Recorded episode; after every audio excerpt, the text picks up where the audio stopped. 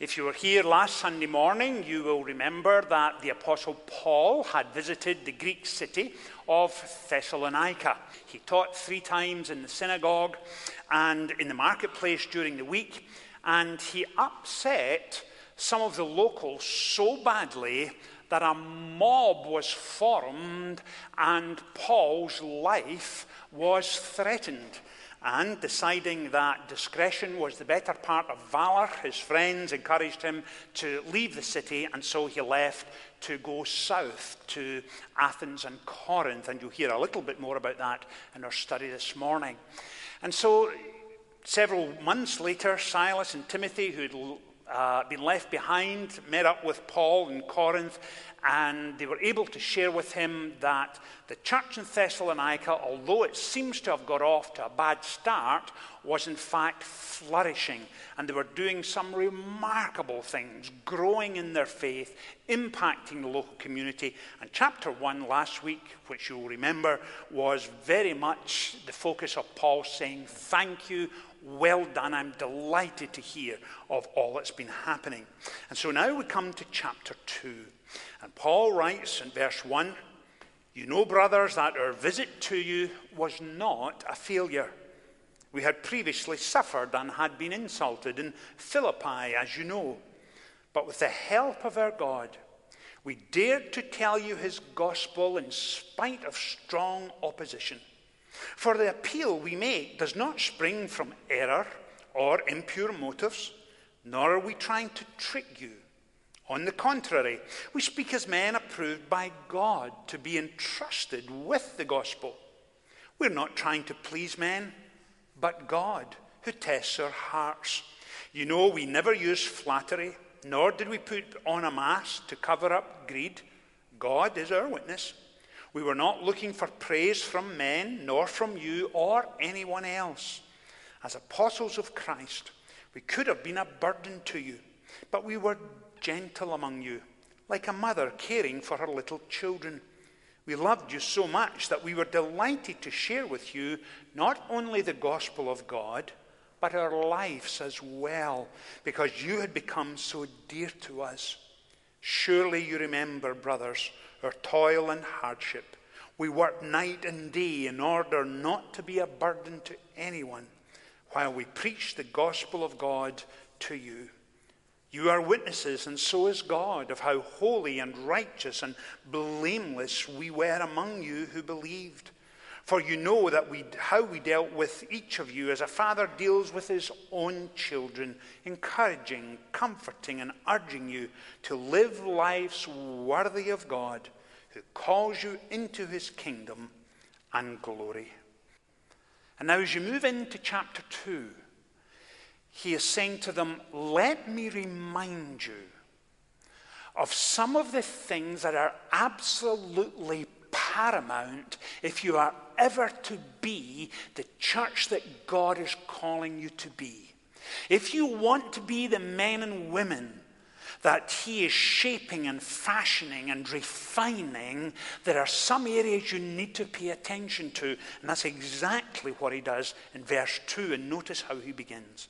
He begins, You know, brothers, that our visit to you was not a failure. We had previously suffered and had been insulted in Philippi, as you know. But with the help of our God, and notice what comes, we dared to tell you his gospel in spite of strong opposition. And then, jump on down, verse 4. We speak as men approved by God to be entrusted with his gospel. And then further down, verse 8, we loved you so much that we were delighted to share with you not only the gospel of God, but our lives as well. And then at the end of verse 9, he writes, Surely you remember, brothers, our toil and hardship. We worked night and day in order not to be a burden to anyone while we preached the gospel of God. Four times in those first nine verses, he focuses on the gospel. Now, why is that important? Now, please, you need to remember the context of what's happening here. And the context was this. You remember last Sunday morning I mentioned to you that this is taking place in Greece. The gospel had moved from the Middle East over into Europe for the first time. Remember, we gave you, uh, we focused in on some of the cities in ancient Greece, and you'll see them on the screen. Philippi in the north, Neapolis is there as well. As you move on south and west, you come to Thessalonica and then Berea. And if you follow the green line all the way down, you get to Athens and Corinth in the south. And the context is important for this reason.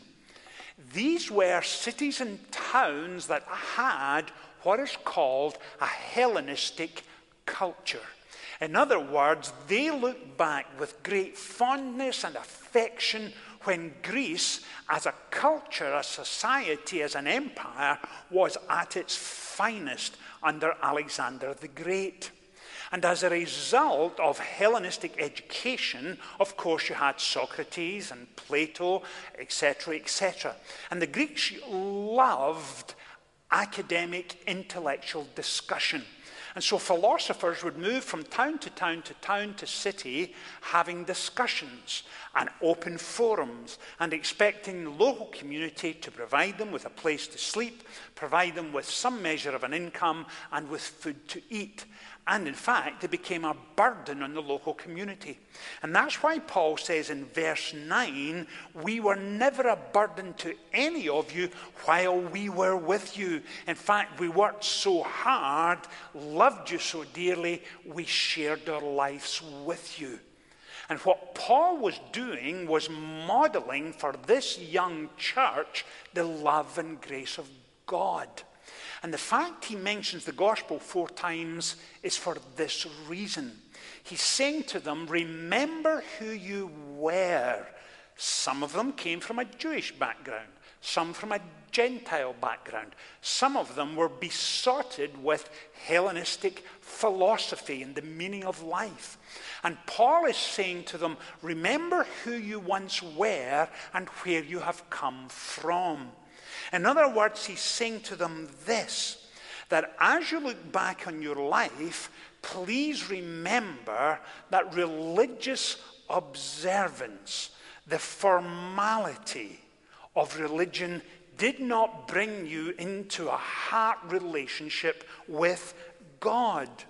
Remember who you used to be, but remember also the wonder and the grace of God in the gospel.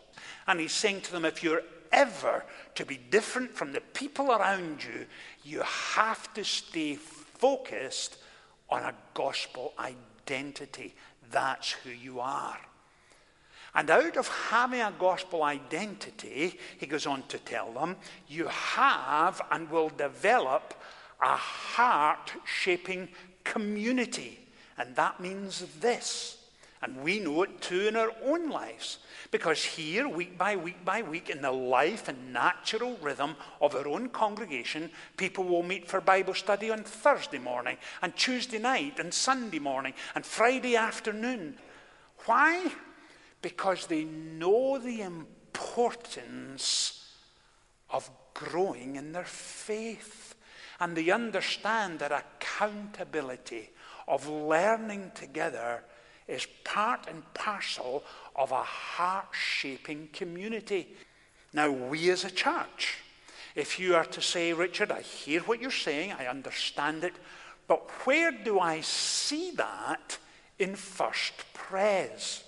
And we would want to say, over the last three or four years, we have been unrolling a strategic plan which we think is of immense help as we move forward and continue to be the people that God is calling us to be. And we see it in a multiplicity of ways.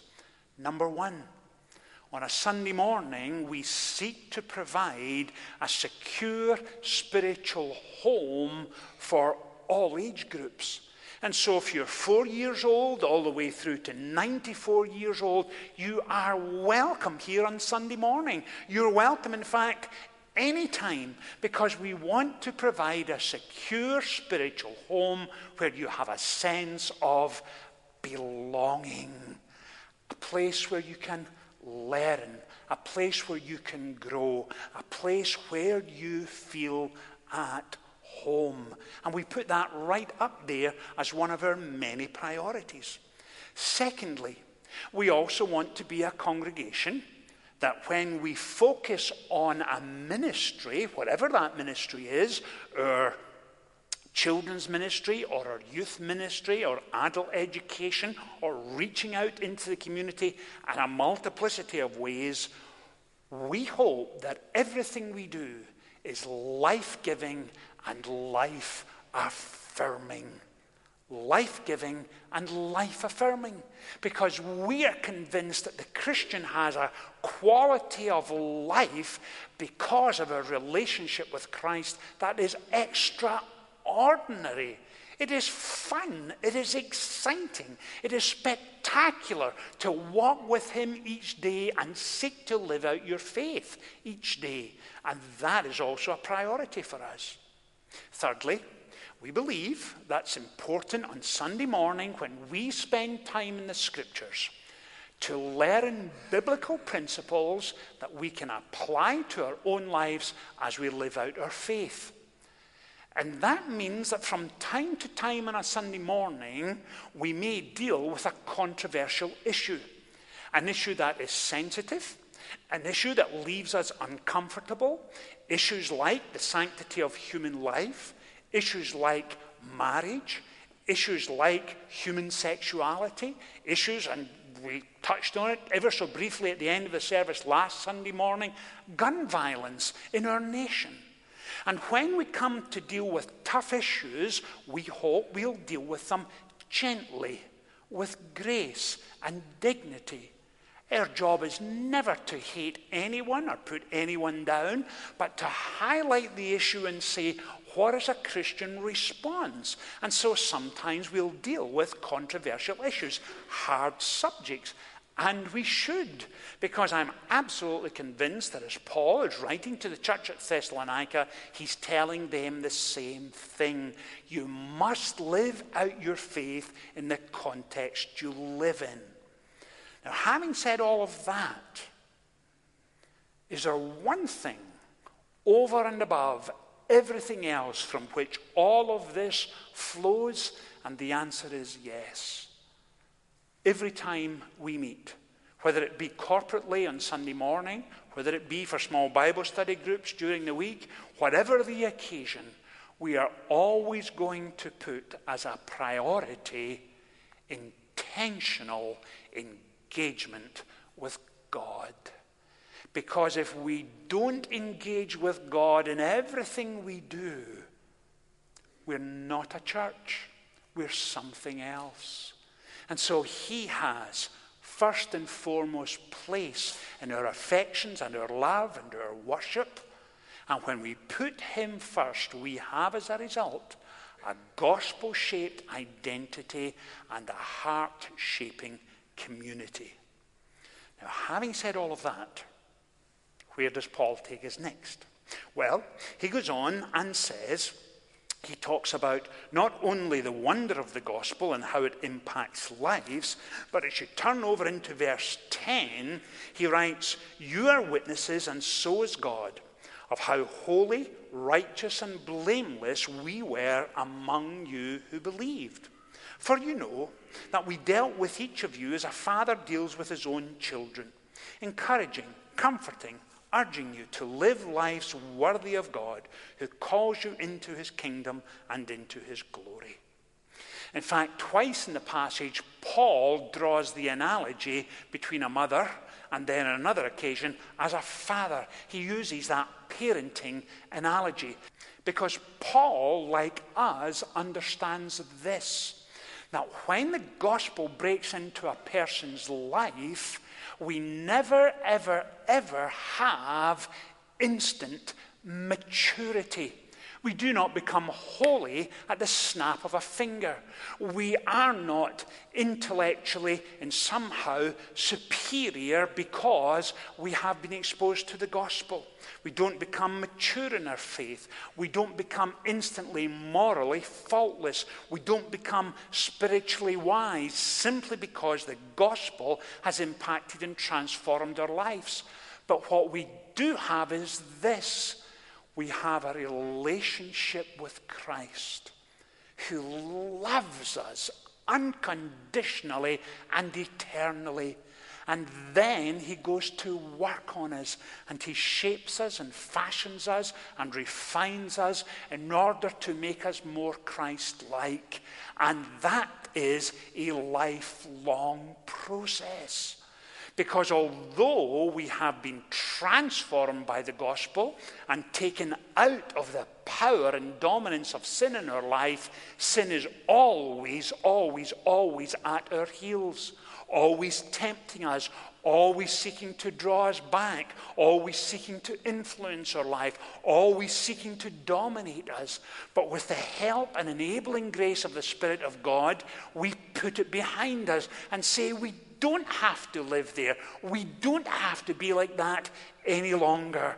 And that's why Paul is going to great lengths to say, Remember who you are, now remember who you've become. You have a gospel shaped identity.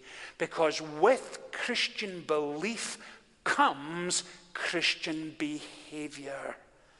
How often have we said on a Sunday morning that the millennial generation coming into early adulthood now listen with their eyes and they think with their heart? In other words, they are looking for authentic, credible models of Christianity that make a difference. It was true in the first century, it's true in the 21st century. Now, having said all of that, how do we begin to wrap this up? Well, the next five minutes will probably be the most uncomfortable for you this morning. It certainly is uncomfortable for me. Because if I had any influence on the Apostle Paul at all, I would have said to him, Paul, look at verse 9, where he says, We work night and day in order not to be a burden to anyone while we preach the gospel of God to you. And then I would have asked him to jump to verse 11 and write, For you know that we dealt with each other, each of you, as a father deals with his own children, encouraging, comforting, and urging you to live lives worthy of God. Because verse 10 makes me uncomfortable. And I honestly wish it wasn't there. And notice what Paul writes. He writes to this young, growing church You are witnesses, and so is God, of how holy, righteous, and blameless we were among you who believed. Now, why am I uncomfortable with verse 10? Because of the word holy. I would rather it's not there. Holiness is a word that is seriously out of tune with our contemporary grammar. Holiness, we're tempted to think of in this day and age, is a bit of an oddity. When was the last time you watched a series on Netflix or Amazon Prime or Hulu that focused on nine successive episodes on holiness. When was the last time you heard it discussed on a television program? When was the last time it made the newspaper headline or reported on a news bulletin? The temptation for us to think of holiness as an oddity is very real. But please hear this. The temptation to think of it as a oddity has got a great deal to do with our own spiritual poverty. In Isaiah chapter 6 and Revelation chapter 4, we find the same text of Scripture. Holy, holy, holy is the Lord God Almighty. And He is holy in His character. And he is holy in his grace. And he is holy in his magnificence and splendor. And he is holy in his undiluted, unrestrained, unvarnished, eternal love for us. And he is holy, holy, holy is the Lord God Almighty. And we are not holy. We find ourselves watching television programs and movies that would have curled the hair on a previous generation. And we will put up with the language and the trash that is put on as entertainment. And please understand this we should never, ever, ever be entertained obtained by that which Christ died for. And yet we put up with it. And we think it's normal, and we'll just fast forward, and it's no big deal. It is a big deal when sin captures every single segment of our society and tells you that that which is wrong is somehow right. It's not. And it's sinful and it's trash. And there comes a time when we, as the people of God, say, Enough. And we will not put up with it. And the only way it will stop is if we say, We will not watch this, we will not listen to it, and say, We have had enough.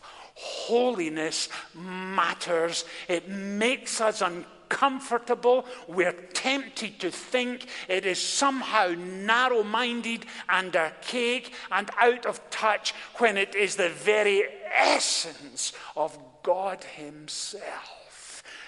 That's why Paul put it in there. That's why we're uncomfortable with it.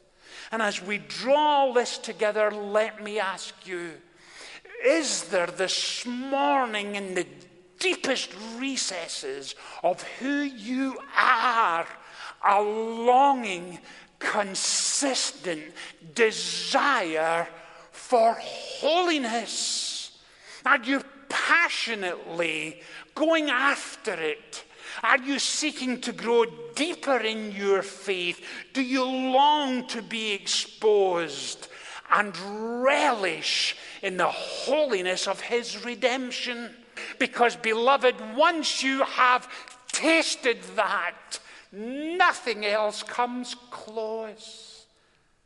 Doesn't come close. And what would it be if churches across our nation longed for the holiness and splendor and majesty and transcendent glory of God. That's what it means to have a gospel shaped identity, to have holiness shape our community. That's why it's there. Because when we are there, it rids us of indifference and apathy. It fires our faithfulness, and we delight and rest in the undiluted splendor of Him who is holy, holy, holy, Lord God Almighty. Let's pray together.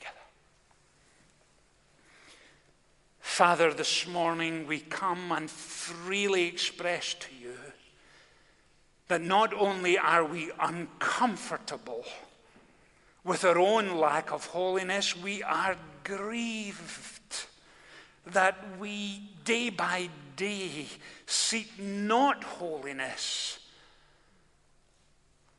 but we seek sin instead. Father, change us transform us.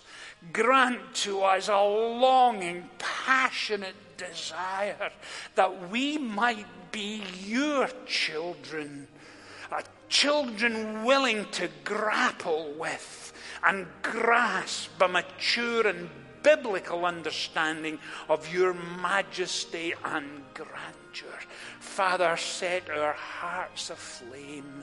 Enable us in the midst of this thriving city, this bustling place, to be a people with a gospel shaped identity, a people growing in community, a people who have a longing for holiness.